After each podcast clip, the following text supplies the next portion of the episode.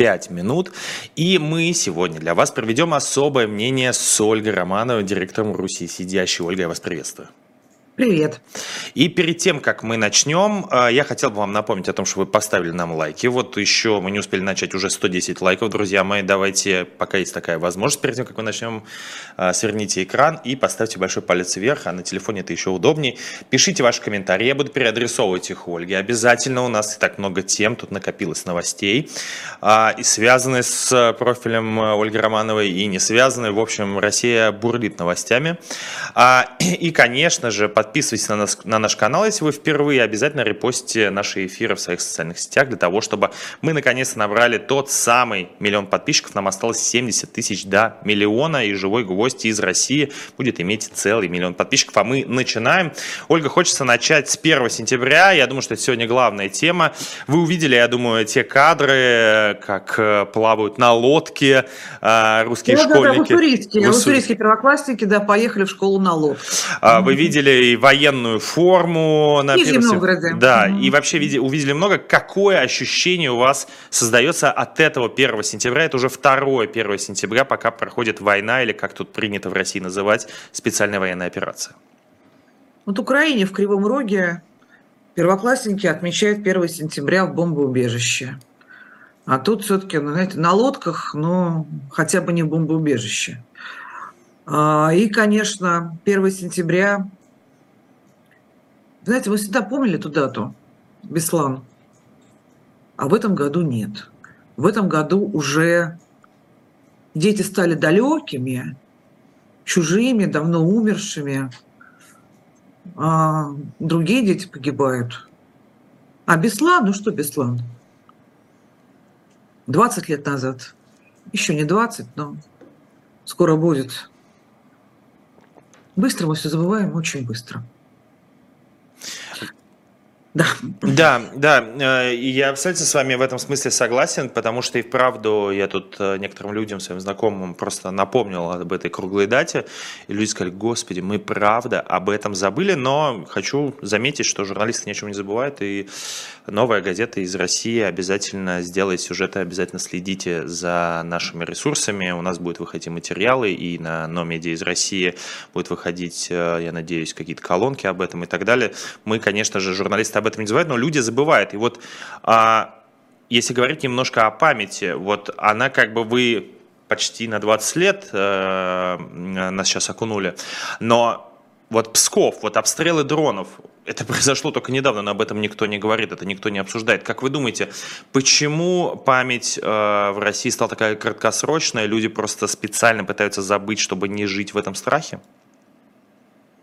Нет, люди все равно живут в этом страхе, но а, забывать, забывать это на самом деле такая а, привилегия. А, старые люди знают, что забывать – это привилегия.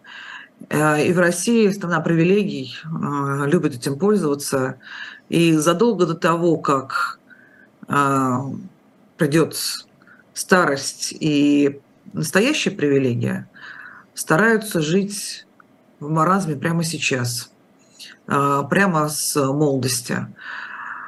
И вы знаете, я разговаривала недавно со своей э, коллегой, почти с ровесницей. Она была как журналистка в Беслане. И мы, конечно, говорили о войне. И она рассказывала, что несколько ее знакомых по Беслану спецназовцев, они погибли сейчас. Погибли в Украине. Вот такая, в общем, короткая насыщенная жизнь от Беслана до Украины. Что ты сделал, парень, в своей жизни? Беслан, видимо, несколько еще командировок, например, в Сирию или в Центральноафриканскую республику, а, Чечня, а потом украинский чернозем. Вот такой славный путь. Но вот э, если вспоминать 90-е, э, вот только-только закончился Афган, далекая война, а, далекая от России, и в России особо как бы никто об этом и не знал. Если посмотреть какие-то фильмы и почитать книжки об этом, известно о том, что публикаций было единицы, о том, что происходит, особенно в первой половине 80-х их вообще не было. А если посмотреть на 90-е, ну как мы помним афганцев? Мы помним их по инвалидам, которые просили деньги на улице, до таксистов, которые срывались на вас, потому что вы могли что-то не знать про Афганистан или просто как-то не так с ними поговорить. Как вам кажется, когда закончится эта война, а, память в памяти людей в России, я даже не столько про Москву и Питер говорю, а про настоящую Россию, а, эта война тоже так же исчезнет, как исчезает в их головах э, атака Пскова, то, что происходит на территории Украины, то, что происходит там, прилет дрона в Москву, там и так далее. Для них это также исчезнет, как когда-то исчез Афганистан. Ну, слушайте, Беслан исчез, а это дети. А это дети. Исчез Нортост, исчезли Э, взрывы домов в Москве и Волгодонске. Исчез Курск. Много чего исчезло. Много чего исчезло из памяти. А, я вам больше скажу. Исчезло 24 февраля 22 года. Потому что мы же время от времени слышим в Vox Pops на улицах мнение дорогих россиян, что Украина на нас напала в феврале 22 года. И думаешь, елки, ну, ну, ну, черт возьми, ну хорошо, вы не помните того, что было 20 лет назад. Но вчерашний день-то вы помните? Нет? Нет. Нет. Украина напала. А, бог с ним, что Ленин создал Украину. Давайте, давайте это отнесем в область анекдот. Но кто до кого напал-то, ребят? Короткая память, и главное, она такая очень избирательная. Да, такой, знаете, такой вот добро, добровольный маразм, добровольный Альцгеймер, э, добровольное отнятие у стариков привилегии не помнить. И сразу прям с молодых ногтей, ах, Украина напала на Россию. Но, смотрите, мы с вами сейчас обсуждаем такие, ну, как бы супер глобальные и супер трогающие трагедии, да?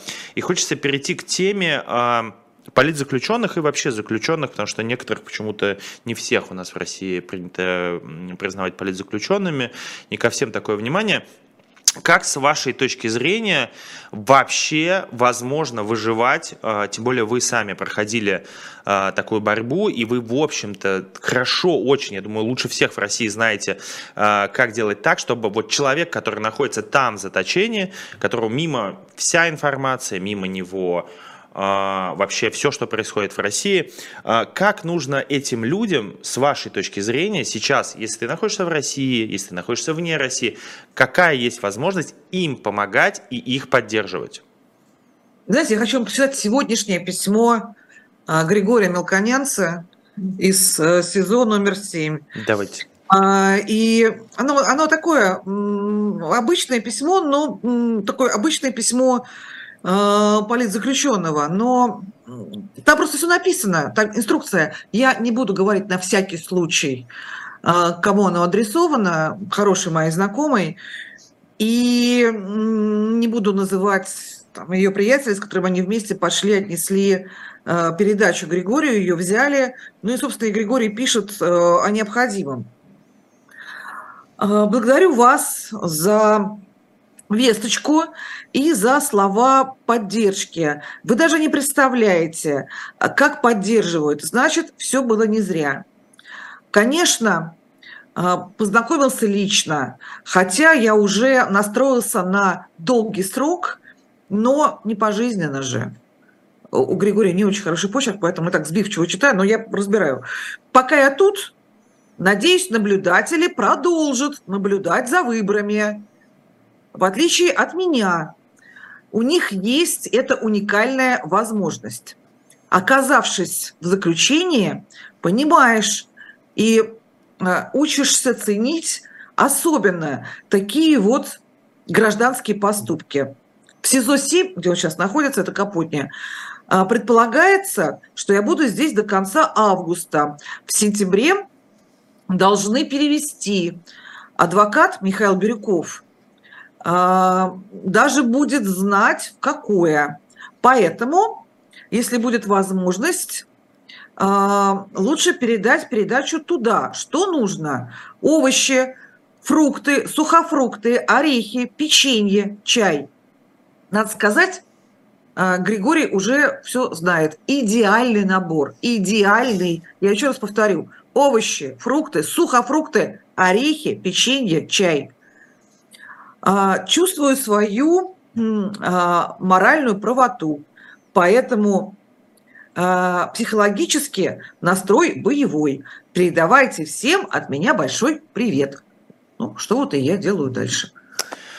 Ой, да, вы знаете, это еще мелконец, это такой человек, который вот вообще не создан для этого, вот правда. Вы знаете, есть люди крепкие, вот ты смотришь там на Алексея Навального, и вот он как бы человек, который э, не то что как бы создан, нету людей, которые созданы для этого, я неправильно формулировку сказал, но который может это выдержать. Вот мелконец, но это письмо очень вдохновляет.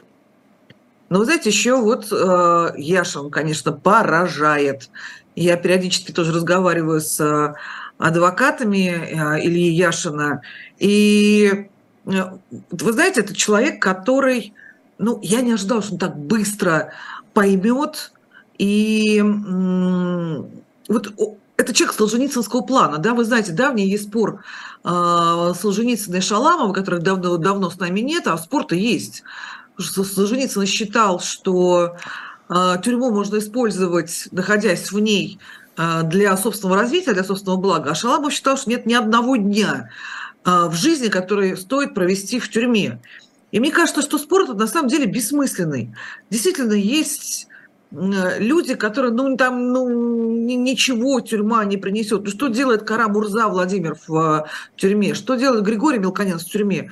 А вы знаете, а вот, например, э, Илья Яшин, который тоже, конечно, ни одной секунды там не должен сидеть, он совершенно невиновный человек, и он а, действительно настоящий, господи, хлесткослов патриот, а потом прям вот сама себя удержала, да, ну, ну какие слова опошли, все, все, все, что можно, все, что опошло, все опошло. Человек, который действительно э, любит свою родину и, главное, пытается ну, отдать свою, извините, жизнь, свое время, свою свободу за ее, ну, наше свое будущее.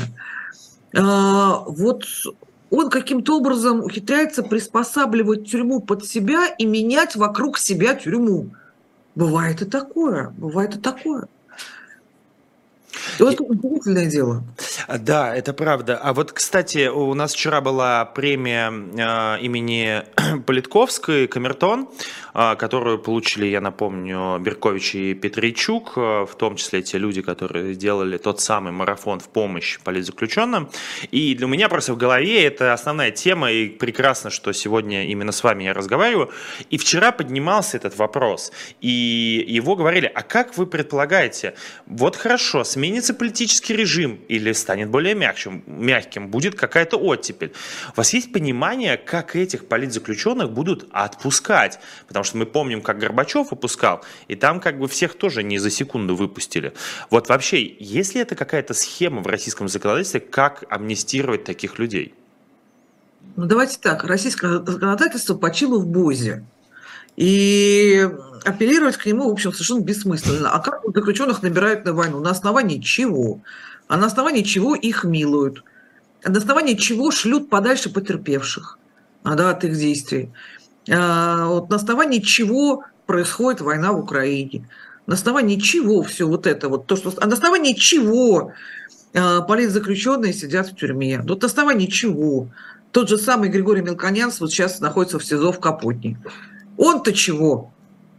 Хорошо, Яшин э, политик, э, Карабурза политик, э, естественно, Алексей Навальный политик номер один. Григорий Мелконец не политик, и он даже не писал антивоенных текстов. Он действительно наблюдатели, это самое в главное, это нейтралитет, это самое главное для наблюдателя. Быть над схваткой. Он-то там чего делает? Вот, поэтому э, говорить о том, что законодательство будет как-то приспособлено, да ну и сейчас ни к чему не приспособлено. Э, оно, собственно, ну, подохло и похоронено в одной могиле с Пригожиным задолго до Пригожина. Где-то там, э, под ним. Э, поэтому ну, все зависит от того, как, собственно, будут развиваться события. Э, будет мятеж одним образом, э, сдохнет и будет другой другим образом. Революция третьим образом. А, вот, поэтому я на самом деле бы об этом бы сейчас не беспокоилась, а беспокоилась бы о том, что, конечно, вот это все должно как можно быстрее закончиться. Знаете, я все время разговариваю с родственниками украинцев, особенно гражданских украинцев, которым сейчас начали давать сроки за терроризм, обвинение в терроризме, там сроки там, по 10, 15, по 20 лет. Все время говорю, не считайте эти годы, не считайте. Ну, не считайте, вы их не просидите. Во-первых, самое главное, что когда предъявляется обвинение, это означает, что ваш жив. Это уже отличная новость. Просто отличная новость. А, во-вторых, дальше, да, дальше уже с ярмарки, дальше с горочки, потому что все равно так или иначе ну, в колонии будет легче, легче общаться. Это верно во всех случаях, кроме Алексея Навального. А, в колонии будет легче общаться, легче будет передавать э, продукты. А дальше, да, дальше будем ждать обменов. А теперь, собственно, сами украинцы, украинское государство, а, координационный штаб да, по обмену военнопленными, вот они, государство выступило с инициативой менять российских политзаключенных на а, коллаборантов. А, понятно, что инициатива была неоднозначно встречена в Украине, и ни одного коллаборанта пока не поймали на обмен, но это вообще первый раз, когда об этом говорится, что есть в России, оказывается, заключенные, которые, собственно, сели потому что они поддерживают Украину и не хотят войны. Уже одно это признание поверьте, ну, дорогого стоит, очень дорогого стоит. Это, кстати, и... это, кстати означает, да. что все-таки в будущем какой-то диалог между людьми, которые не поддержали это, и украинцами возможен. Да прямо напротив меня сидит Надя Евдокимова, украинка. Вот прямо напротив меня из Харькова она сидит, и мы сейчас разбираем э, кейсы пропавшего мужа э, Влада Евдокимова. Если кто-нибудь знает, где Влад Евдокимов, мы догадываемся, что он в Белгородской области. Вы знаете, а вот один человек, Надя, в катушке из-под ниток, передал от него записку. И это русский человек. Э, рискуя многим передал. Вот надо так делать. Надя, идите сюда, слушайте, покажитесь, покажите зрителям живого гвоздя, что вот Надя Евдокимова из Харькова, дайте мне портрет мужа, а вот муж ее, вот муж ее, Влад, иди сюда, Надя. Вот здравствуйте, вот Здрасте, Надя. здрасте. Вот Надя, а вот Влад Евдокимов, да, мы его разыскиваем. И вот, вот из катушки, вот передали, и хотя бы мы знаем, что Влад жив. А вы говорите, диалог невозможен. Сейчас борщ будем есть. Да, Чего? да, сто процентов, сто процентов. И я надеюсь, что наши зрители э, или сделают скрины репостнут это, или кто-то. В любом случае, пишите. Всегда можно найти Ольгу Романову в соцсетях, всегда можно ей написать. Это, в общем, важная такая штука, потому что сейчас очень много э, людей разыскивают своих родственников, которые попали, пропали без вести, которые неизвестно где, похищено и так далее. Поэтому это, правда, очень важная штука. Хотел перейти чуть к другой теме. А, вот мы сейчас проговорили с вами о политзаключенных, мы знаем, насколько кого посадили за последние полтора года войны, и хотелось бы у вас узнать. А, существует в России, у нас тут, а, несколько моделей защиты а, политзаключенных. Кто-то считает, что нужно договариваться со следствием, кто-то считает, что, нужна, э, что нужно включать режим тишины, кто-то, наоборот, дает полную информационную, да, как бы полное информационное освещение своего уголовного дела. Как вы считаете, в ситуации, например, Горинова, Яшина в подобных ситуациях, в ситуации вот как с этим художником, которого, а, у которого сейчас проходят обыски. А, вообще, нужно ли замалчивать а, подобные политические громкие дела?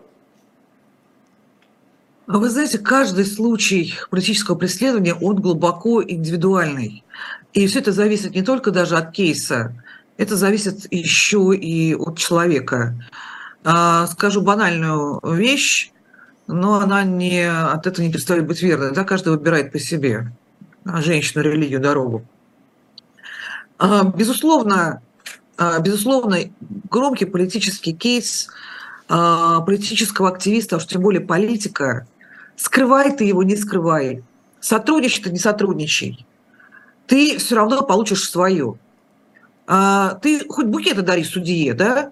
Хоть что хочешь, хоть коньяк пей с прокурором – ты все равно получишь то, что они тебе уже заранее нарисовали. В любом случае. А, вы знаете, если ты сотрудничаешь, я еще вот хочу даже как немножко покаяться, да, вот дело Ивана Сафронова, да, политическое дело, а там есть второй человек, а, Димурий Воронин из э, Берлина, мы его знаем тут хорошо. И человек вообще на самом деле далекий от политики, политтехнолог. Да, его взяли, потому что он случайно оказался в Москве. Вот не надо так делать, кстати сказать, случайно оказываться в Москве, да. Э, поменьше оказывайтесь случайно в Москве, особенно если там получаете гуманитарную визу или еще что-то такое. И в течение года нам говорили, что он дает показания на э, Ивана, и на этих показаниях, вот, собственно, и все и строится, вот его э, Ивана совершенно громадный срок. А, а потом Димури приехал в Мосгорсуд, когда вот мы уже могли его увидеть, и он сказал, что ничего подобного он не говорил. Ничего, никаких показаний он не давал. Это человек, который поднял с пола себе срок. Да, понимаете? То есть, если бы он сказал, да-да-да, я все это говорил, все так и было, да-да-да-да-да, сотрудничал со следствием, да, мы договорились, получу я свои 6 лет, отсижу, может быть, даже выйду по УДО, там лет через 5, уеду в свою Германию, забуду все это как страшный сон. А, получил он 16 он поднял с пола, а, хотя вот уже казалось бы, уже, в общем, в течение года о тебе так не очень-то хорошо говорят, в общем, что ты, ну ладно уже, уже ладно. Ну и сказал, что сотрудничаешь со следствием, да, и вот это вот Ваня, этот очень плохой. Вот очень плохой. Все равно на его показаниях, которые оказались не его, было построено целое дело. А он взял и сказал, я ничего такого не говорил. Он мог сказать иначе? Мог получил бы 10 лет меньше. Он этого не сделал? Не сделал. Слушайте, ну, я, я не знаю, какой должен был сделать выбор. Какой выбор правильный? Что должна думать его жена Женя? Да? Одно дело ждать 6 лет, другое дело 16. Я не знаю. Но мне очень нравится его выбор. Ну, я-то ему кто? Я ему никто. Ну, а, а Ваня все равно получил свой срок. Он отказался от показаний, не отказался от показаний. Ваня все получил ровно столько, сколько ему нарисовали. Поэтому, знаете, э, это, это всегда надо смотреть, что там есть еще. Или вот у меня есть одна, эм, одна моя, ну, скажем так, подопечная в Краснодарском крае, она выходит, она антивоенная, она выходит на митинги, но никогда не задерживают, никогда потому что у нее очень тяжело больной ребенок, она выходит с ним, его нельзя оставить, она одна, на мать-одиночка, она выходит с ним на инвалидной коляске. Крутят всех вокруг, а ее не трогают, потому что она с ребенком на инвалидной коляске. А, ну, к ней приходит опека, говорят, сейчас заберем. Ей говорят, слушай, не ходи, подписывай, ну, потому что есть обстоятельства, а, простите, которые не, не нам с вами решать. Вот не нам с вами говорить, ты давай молодец, там выходи, и черт с ним с ребенком пусть отправится в детский дом. Так что ли? Я не знаю. Каждый раз, каждый случай свой. Да, это вы очень э, правильно. Я, я думал, что мы сейчас с вами будем как-то дискутировать и спорить. Вы очень с правильного угла посмотрели на это. Хотя у меня есть интересный довольно кейс. Uh, у меня есть довольно интересный кейс. Я не буду тоже называть фамилию, не самое известное уголовное дело, но там как бы а, история такая, что адвокат, местный адвокат региональный, сказал, что если его подзащитному дадут три года, он даже не будет подавать апелляцию и не хотел бы особо даже это комментировать. Вот это, конечно, меня просто это абсолютно поразило. Я узнал это просто на днях. Меня просто поразил этот подход, что ну, три года, и как бы это уже считается победой. Ну, знаете, у меня было, был точно такой же случай, когда мы искали одного человека, похищенного в Мариуполе, и мы его нашли. Э, мы его нашли. Э, ну, человек максимально далекий от всего, и от боевых действий, от всего, я бы сказала, такого вот политической направленности, да, то есть вообще никак, там, не в руки оружия, и не политически, тем не менее, получил свой срок, и я тоже сказала, что, ребята, сидим тихо. Он получил три с половиной года. Угу. Тихо сидим. Понятно, что он не виноват. Понятно. А, ну, просто я вижу, сколько получают мариупольские. Тихо сидим. Поэтому я не знаю просто, прав ли адвокат, я не вижу дела. Я не ну, да, это, я сказать, да? Но я вот знаю вот свои три с половиной года, когда я говорю, так, так, так, вот все, вот просто, просто помогаем тихо, да, чтобы, не дай бог, никто его не хватился и сказал, что-то мы ему мол дали. Давайте-ка вот как вот сейчас с а, а, Мистаховым, да, вот сейчас он должен был выйти, и не, не выйдет он. И он не выйдет, да, вот да, надо орать, да, надо кричать. А, а каждый заключенный знает, что последние дни перед, перед звонком они самые трудные, потому что, конечно, могут навешать. могут навешать еще и год, и два, и сколько хотите. И, и да, да, вот и навесили. А мы поговорили о людях, которые как бы находятся под судом. Хочется поговорить о людях, которых уже осудили. А, вот а, Существует разная тоже такая вилка в поведении, а, когда ты находишься уже в колонии. У меня есть такой кейс, Расул Кутаев по делу 58, а, который как бы сидит уже, я уже боюсь сказать, сколько это происходит, Долго очень сидит. 18, 18 лет он уже сидит, и ему ничего не дают, и ничего с ним не происходит, потому что как бы он находится, ну не то что в оппозиции к администрации, ну он как бы борется за свои права. И вот мы видим сейчас кейс с Алексеем Навальным, который не то что борется за свои права, он как бы грызется за них, мы видим все эти судебные процессы и так далее, и жить жизни из-за этого и у одного, и у другого, в общем, нет в этих местах проживания. А есть другие примеры, которые я знаю, где люди, в общем, были покладисты, делали все, что им говорят, особо не шумели и так далее. Вот в ситуации, например, того же мелконьянца, который, с моей точки зрения, к сожалению, скорее всего, окажется в этой колонии. А, как вам кажется, какая линия поведения более правильная? Понятное дело, что вы сейчас скажете, что если ты политик, то это одно, что это другое, но вообще, с точки зрения вообще нахождения в колонии, с вашей точки зрения, это не как, говорят, как говорит молодежь, к которой я тоже отношусь, это не зашквар вообще быть покладистым в колонии? Зашквар. Зашквар. Э, дело даже не в этом. Э, дело даже не в слове зашквар. Э, дело в том, что так устроена да, любая колония. Это унижение человеческого достоинства. И это будет преследовать вас на каждом шагу. На каждом. С самого начала до самого конца. Вас будут пытаться унизить. Как только вы хотя бы чуть-чуть разрешите перейти свою границу, границу своего достоинства, так будет всегда. Так будет с вами всегда. Пока вы сидите, и я боюсь, что и дальше тоже. А, вы знаете, вчера в Бохуме а, была премьера оперы а, Дмитрия Чернякова, ну, в смысле, он, это его постановка из «Мертвого дома», хотя опера была написана в 30-х. Он сделал это про сейчас, про тюрьму, которая сейчас. И это с вовлечением зрителей, то есть это было в тюрьме, и зрители были внутри тюрьмы и участвовали во всем в этом. И это был сегодняшний день. И это так чуть-чуть по Достоевскому, вообще-то нет. Там и политзаключенные, и э, все на свете. Слушайте, зрители падали, падали в обморок. Э, то есть выносили зрители, настолько все было натуралистично. А я смотрела и думала, господи, ведь он же не изменил ни слова в либретто, вообще ни слова. А, а это сто лет назад было написано. А, собственно, Достоевский написал это в 1860-м. А, а ничего не изменилось в тюрьме, ничего, вообще ничего. И это действительно такая полезная, полезная штука. Я вообще очень рада, что это в оперу пришло. И недаром, кстати сказать, это пришло от русского постановщика. Я даже подошла и сказала, Мить, ты как будто 15 лет сам сидел. А, ты так это сделал. Это именно про а, человеческое достоинство. Если вы отстаиваете, это было так всегда. Это было в мертвом доме, это было на каторге, это есть э, сейчас, это было в ГУЛАГе, это есть в американской тюрьме, это есть в российской тюрьме, просто в российской тюрьме гораздо больше нарушений. Да?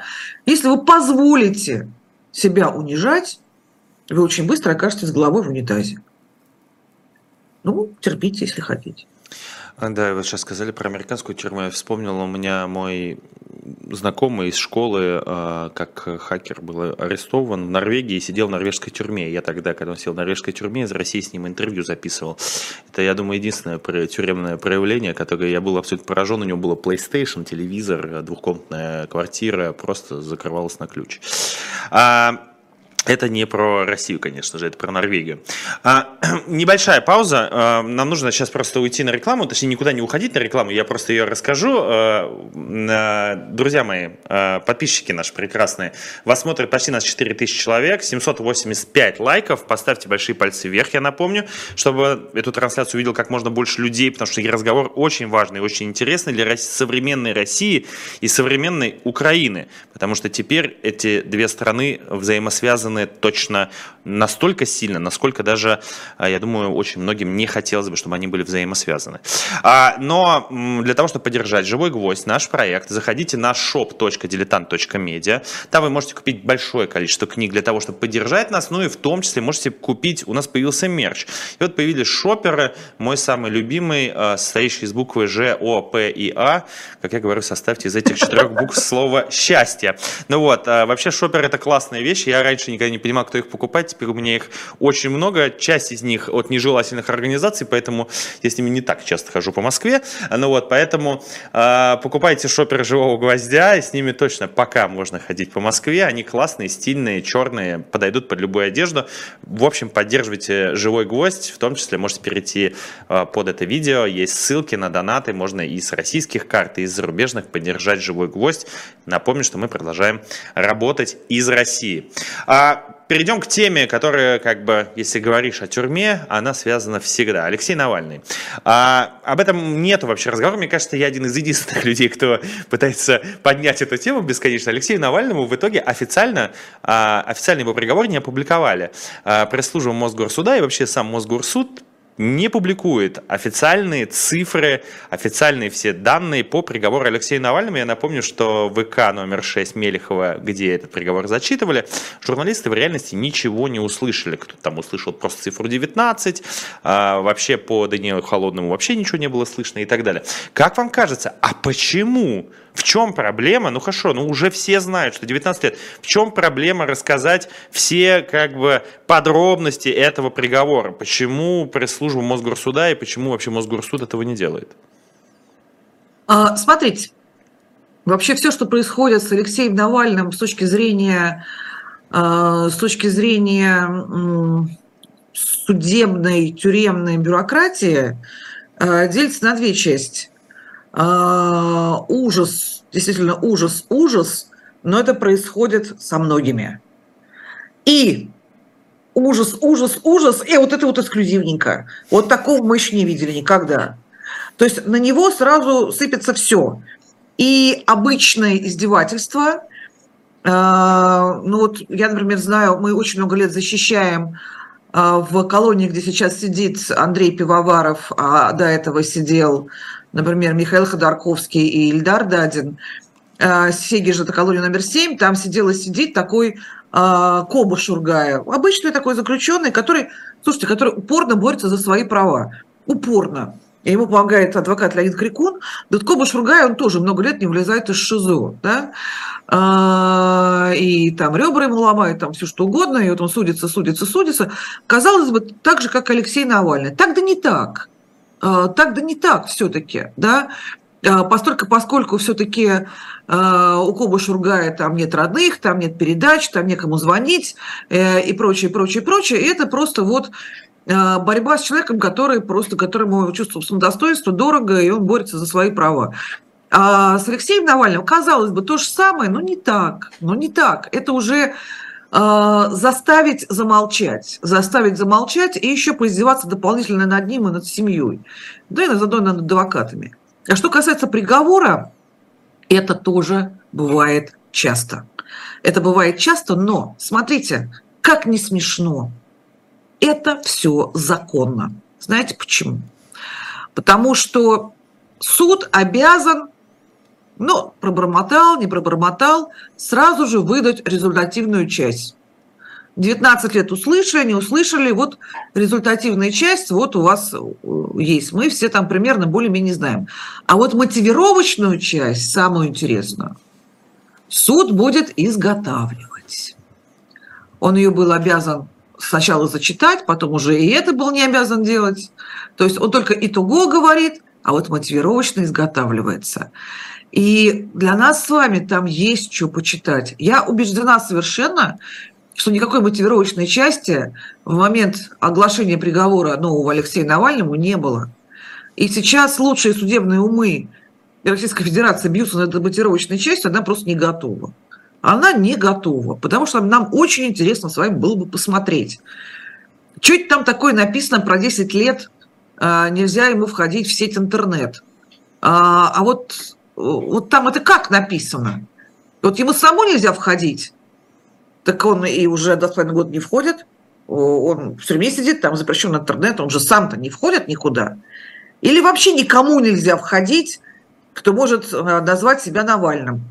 А, а если там, не знаю, Антон Козловский или Марго Симонян зарегистрируют себе, э, или какой-нибудь тролль с Пригожинской фабрики, э, зарегистрирует себе аккаунт, назовет его Навальный, и будет там писать всякую ахинею, это что, значит, Навальный нарушает приговор? Вот это как будет установлено? Очень интересно почитать мотивировочную часть. Ну, видимо, какой-то умник э, судье сказал, что надо вот так сделать, чтобы он больше не писал там свои интернеты. Но он и огласил. А как теперь это написать?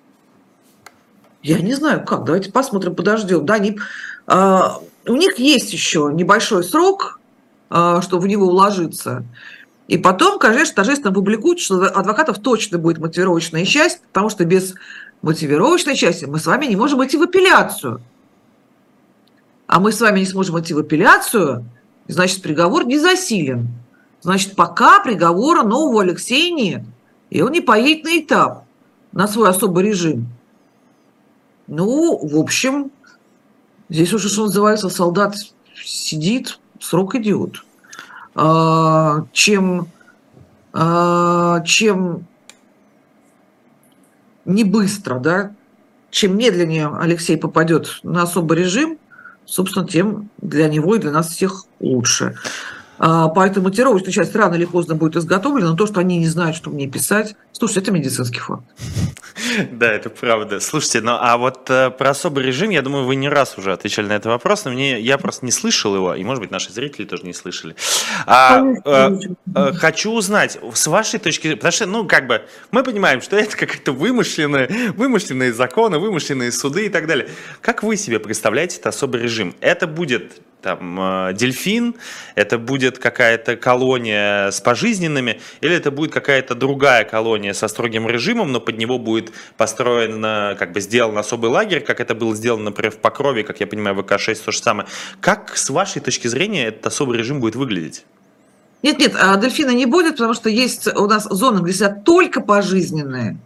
Это вот пожизненный режим, особый режим, это другое. И есть зона особого режима, где сидят особо опасные рецидивисты и в том числе пожизненные. А черный дельфин не относится. Другое дело, что, например, под Алексея Навального могут, например, и до черного дельфина построить что-нибудь специальное. И с этих станется. Э, с этих станется вполне. Э, или, например, вот я думаю, я вот поставила бы вот сейчас, вот, например, на Соликамск. Вот, угу. вот, да. Хотя, хотя кто знает, что такое особый режим. Понимаете? Дело в том, что в каждом режиме в общем режиме, в строгом режиме, в особом режиме тоже есть три градации, три бирочки. Обычные условия содержания, облегченные условия содержания, по-старому это называлось зеленая бирка, и, собственно, строгий, усиленный, э, усиленный режим содержания. И вот максимальный разрыв вот как раз в особых условиях. То есть, если это особый режим и обычные условия, то ты живешь в бараке. Ты живешь в бараке вместе со всеми, у тебя два раза в год краткосрочное свидание, два раза в год долгосрочное свидание, а, прогулки вместе с заключенными, как обычно. Ну, в общем, э, строгий режим, э, в основном это у тебя э, очень немного денег на счету, по-моему, в обычном режиме один МРОТ или полтора МРОТа, минимальный размер оплаты труда, не помню сколько, ну, ну ты можешь эти деньги тратить в тюремном ларьке. А, и очень редко свидание по ссылке, очень редко. Там два раза в год, если не ошибаюсь, по ссылке по 20 килограмм. В этом, собственно, строгость режима. То есть ты совсем вообще полностью изолирован от внешнего мира, и у тебя а, действительно а, перебои с с общением с семьей, с, со знакомыми и перебои с едой, да, просто. А с адвокатами? Ну, адвокаты пока у нас нигде не запрещены. Понимаете, но опять же стоит вопрос про закон. У нас также вообще-то э, запрещена э, переиллюстрация переписки с адвокатом. Э, то есть тайна адвокатской, адвокатской переписки. Э, но в тюрьмах на всем на это наплевать. Э, да? И общение с адвокатом проходит через стекло. И бумагу, прежде чем передать адвокату или от адвоката а, клиенту, да, стоит сержант, даже целый майор, и бу-бу-бу, там, шевеля губами, читает, что там такое написано. А, можно это передавать заключенным или нельзя, или наоборот. Какая тайна э, переписки? Но тем не менее пока пускают. Мы знаем прекрасно все эти Владимирские колонии, где адвокатов всегда пускают очень плохо, но не только там. А, что какой-нибудь там план перехвата обязательно ведут в действие, и адвоката не пустят. Или скажут, что а, от вас отказался ваш клиент, вот письменно от него там бумажка. Ну, конечно, Алексей этого не сделает, но таких случаев сплошь и рядом. Да. А, и без того затруднен доступ адвокатов, и без того. А, но вот я хочу сказать, что адвокаты, которые сейчас э, занимаются политзаключенными, адвокаты, которые сейчас занимаются Алексеем Навальным, э, это люди, это люди и очень рискующие, и, надо сказать, ну, адвокатский подвиг, э, он, мы тоже его видим каждый день. Мы видим подвиг политзаключенных, которые садятся в тюрьму, потому что они борются с Путиным, и потому что они протестуют против войны э, в Украине. И у нас есть адвокатский подвиг. Он есть. А, очень много адвокатов-разводчиков по-прежнему, а, разводчиков, самолетчиков, наводчиков, там кого угодно, да, но это не адвокат, это позор профессии. А вот те, кто есть, да, может быть, их 100 человек. Кстати говоря, вряд ли больше. Вот это... Они есть. Да, это правда. С адвокатами все сложно, потому что адвокаты тоже уезжают, мы знаем такие примеры. Конечно. И это... Вадим Прохоров был вынужден уехать, просто вынужден. Ну и многие, в общем, находятся не в самом хорошем и психологическом, и физическом состоянии с точки зрения просто страха, психологическом даже больше. А, смотрите, я э, хотел э, еще у вас э, спросить про другое дело, которое сейчас образуется. Вот я о нем не говорил немножко, про стрит-художника Фили Филиппенза, Филипп Козлов, у него сегодня проходят обыски, а ему вот предъявили, как я понимаю, о чем пишут э, СМИ, вот Медиазона, за надпись «Израсилование». У него вандализм по мотивам политической ненависти. Я вообще никогда такой не слышал. А, как вы думаете, это я вот просто сейчас открыл перед собой вандализм, там вообще, в общем, штраф 40 э, тысяч рублей. А как вы думаете, это какое-то будет уголовное дело в итоге? Ну так вот просто 30-60 суток человек, э, точнее 30 суток человек до этого отсидел. А в итоге обыски и так далее. Ну, вот... Вась, вы опять идете по э, кодексу, по уголовному кодексу, а люди давно перестали по нему ходить. То есть они на нем, наоборот, по нему как раз сапогами ходят, да? А вы с э, указочкой смотрите, что там такое написано. Да что хотят, то и сделают. Слушайте, Светлана Петричук, да, а, она была нужна исключительно для...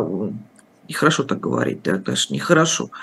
Понятно, что цель была Евгения Беркович. Светлана Петричук, которая написала, собственно, эту пьесу «Финис Ясный Сокол», да, совершенно, ну, это безобидная пьеса, это невинная пьеса. Ее, а, ее взяли на вылете в Домодедово. Она уже уехала в Германию. Она уже уехала. Она зачем-то вернулась, ей было нужно. Ну, ну и все. Ну и все. А, то же самое с художником замечательным Филиппом. Ну, уехал же уже, ну, уехал, не возвращайтесь, пока не надо этого делать, не надо этого делать, не возвращайтесь. Я очень люблю, я очень переживаю за питерского художника, который творит под псевдонимом Вану Багамас. А, мы даже недавно на канале на нашем «Мир» снимали о нем кино. А, и мне было очень жаль, что приходится закрывать его лицо. И Э, приходится менять голос, и он даже после наших съемок выбросил толстовку, в которой он снимался. И, ну, я скажу так, что мы не знаем его имени там, и фамилии, и я за него очень волнуюсь, потому что, конечно, такие художники, которые сейчас делают антивойный стрит-арт, они под очень высоким риском. Мы на самом деле без них жить не можем, да, мы очень, очень ценим то, что они делают. А, это очень здорово и очень талантливо. И это очень, это беспредельно смело, это очень здорово. Но садиться в тюрьму не надо. Не надо. Если, если вы предполагаете, что есть опасность, то это не паранойя, то она есть. То она есть. Вот эта вот смелая работа из расилования, которая появилась 12 июня а, в день как называется, независимости России, как он сейчас называется? День, День России. День России просто. День, День России на Яузе, на, на... Вы знаете, многие же глазам своим поверили, было похоже на фотошоп. Это просто глазам не веришь, когда это видишь. И, конечно, за ним охотились. Конечно, за ним охотились. И э, я думаю, что если вот дали на 60 суток, э, то давайте перекрестимся и решим, или, кто, или вообще кто что-то может сделать, да, выдохнем. Э, выдохнем, махнем, я не знаю, там чего. И это будет очень хорошо. Да. Да, я тоже на это надеюсь. Э, да, ну, в принципе, вандализм, переходящий там в фейках российской армии, ну, легко. Это правда, это правда. Нас смотрят почти 5000 человек, 1100 лайков, друзья мои. Давайте немножко сравняем эти два показателя. И спасибо большое, что в любом случае поддерживаете нас. А у нас остается 10 минут, и я хотел подойти, пройти к теме, которую как бы кажется, в России уже немножко остыла, Евгений Пригожин, но я даже не столько про Евгения Пригожина. А, вы часто рассказываете о том, что происходит в чатах э, жен э, ЧВКшников и людей, которые туда а, были насильно отправлены. А что происходит сейчас? Какие, какая реакция вообще на все происходящее? На гибель Евгения Пригожина, на гибель вообще всего руководящего, по сути, состава и так далее? Есть ли вообще какая-то ответная там реакция? Давайте так, ЧВКшники есть разные. Те ЧВКшники, которые с мозгами, а там мозги есть и очень хорошие, а, там очень много отставников, есть э, такие офицеры, которые ушли по разным причинам э, в ЧВК, тот же самый «Лотос», позывной «Лотос», которому якобы Пригожин, ну, скорее всего, хотя бы передал какие-то временные, не знаю, там, бразды, или, по крайней мере, называл его в числе тех, кто может управлять Вагнером, Елизаров его фамилия. А, ну вот он офицер с судимостью, поэтому он пришел в Вагнер, потому что судимость дальше не позволяла ему а, служить в армии. И там вот таких вот а, много. И, конечно, такие люди понимают, что им надо принимать сейчас какое-то волевое решение. ЧВК «Вагнер» в России, в общем, юридически и фактически уничтожена. Существует в Беларуси как, как мы знаем, образовательная группа, как кемпинг. А, да, а, собственно, в Африке э, уже сказано Путину на африканском саммите, что он с ЧВК не работает, работает с Министерством обороны, и, судя по всему, с ЧВК «Редут», у которого есть контракт с Министерством обороны, и, собственно, туда тоже предложено перетекать. То есть можно, пожалуйста, идти а, в отставку и дальше торговать а, на рынке, я не знаю, там, электротехникой, как-то перебиваться и забыть вот это вот свои там ордена, медали и почетные грамоты из ДНР ЛНР, да, э, я не думаю, что на, на собес произведет большое впечатление.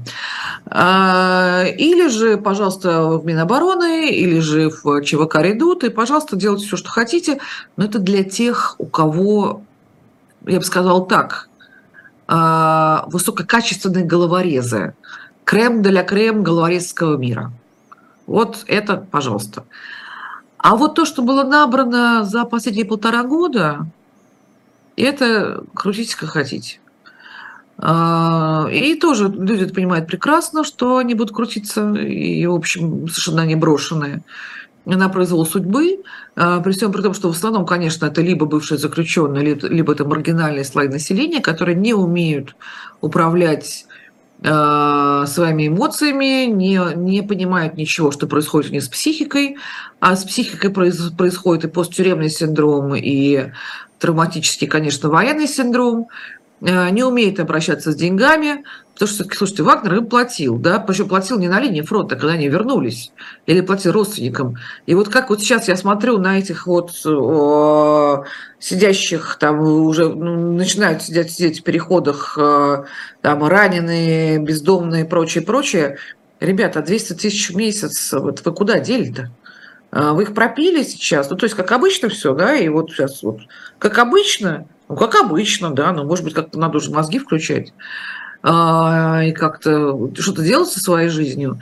А, но есть, конечно, люди, которые никогда ничего не могут сделать со своей жизнью, которым нужна помощь которым нужна помощь. Для этого есть социальные службы, для этого есть институт реабилитации, ресоциализации, пробации. В других странах в России не было никогда.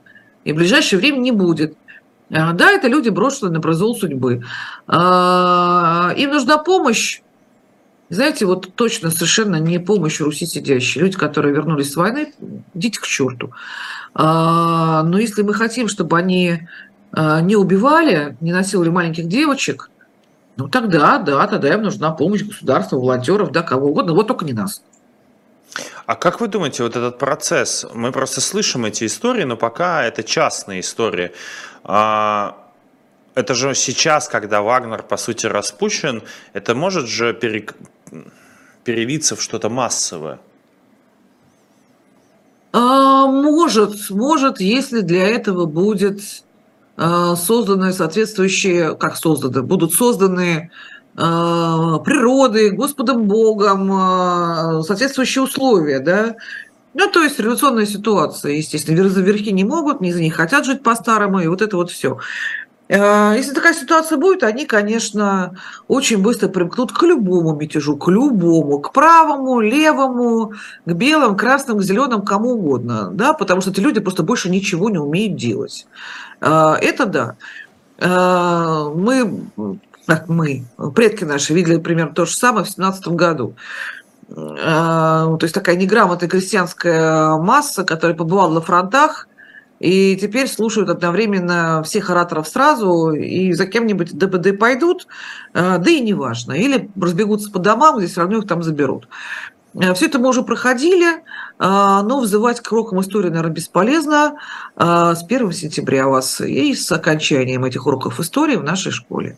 Да, с уроками истории довольно, довольно специфически. А скажите, пожалуйста, а вообще а, я просто так и не понял, может быть, вы мне просветите на это. Вот эта история с тем, что разрушаются даже могилы, их мемориалы, ЧВК Вагнер и так далее, это же ну какое-то абсолютное безумие. Ну, не только это с нами происходит из серии безумия. А, да, разрушение могил. Слушайте, я, например, до сих пор не понимаю, откуда взялись в Новосибирске на кладбище. Это, это кстати говоря, вот все-таки уже были вагнера. А, и это случилось буквально вот этим летом. Я так и не понимаю. Там есть а, кладбище отдельно в Новосибирске, отдельно кладбище, отдельно могилы Вагнеров, отдельно могилы военные, и отдельно там порядка ста крестов вообще неизвестно кто. А, а что это за люди? Зачем их сюда привезли хоронить? Они где погибли? Почему в Новосибирске? А почему не там, не там? А, где заплаканные вдовы? А если их нет, тогда зачем тащить Новосибирск? А нельзя было прикопать где-нибудь поближе к месту гибели. В общем, загадочных историй много. А где, кстати, ну, заплаканные вдовы? Вот правда, я не вижу заплаканных вдов э, погибших ЧВКшников.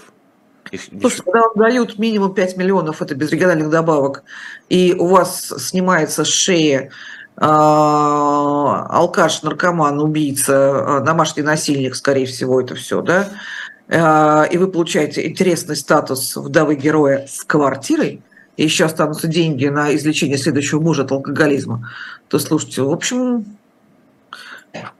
рыдать не приходится никогда. Да, это, это правда. Спасибо огромное. У нас в эфире была Ольга Романова э, с особым своим мнением. Мы обсудили, мне кажется, все возможные темы. Э, все возможные темы, связанные с ужасом, тюрьмой, задержаниями и так далее. После нас вслух и эхо в 17.05 будет Сергей Бутман. Обязательно подключайтесь. А для вас работал Василий Полонский э, из Москвы. Всем спасибо и до свидания.